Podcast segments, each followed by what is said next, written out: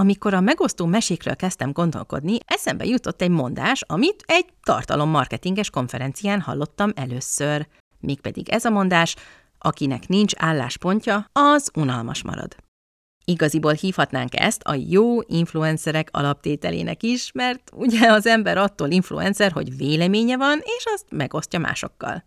To influence, angolul pont ezt jelenti, hatással lenni valakire, és szerintem mind annyian, akik követünk mondjuk influencereket a közösségi média berkein belül, egyetérthetünk abban, hogy azokat érezzük leghatásosabbnak, legérdekesebbnek, meg leghitelesebbnek, akik vállalják a véleményüket.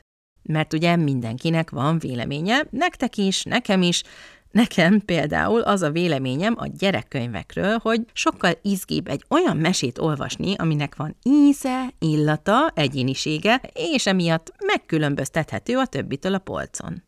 A kedvenc meséink mind ilyenek. Van például a néhány éve megjelent a Hét kis robot és a robontó című könyv, amit nem csak a gyerkőcök, hanem én is mindig élvezek olvasni, Külön tetszik az a stilisztikai csavar benne, hogy a híres tündérmeséket öltözteti a szerző robotszerkóba, belinkelem a podcast leírásába, ha nem tudnátok, miről van szó, viszont pont a hetekben beszéltem valakivel, hogy ő meg erőltetetnek érzi ezt a robotszerkót, vagyis hogy a robot tematikára áthangolását ezeknek a régi tündérmeséknek, mint mondjuk a piroska.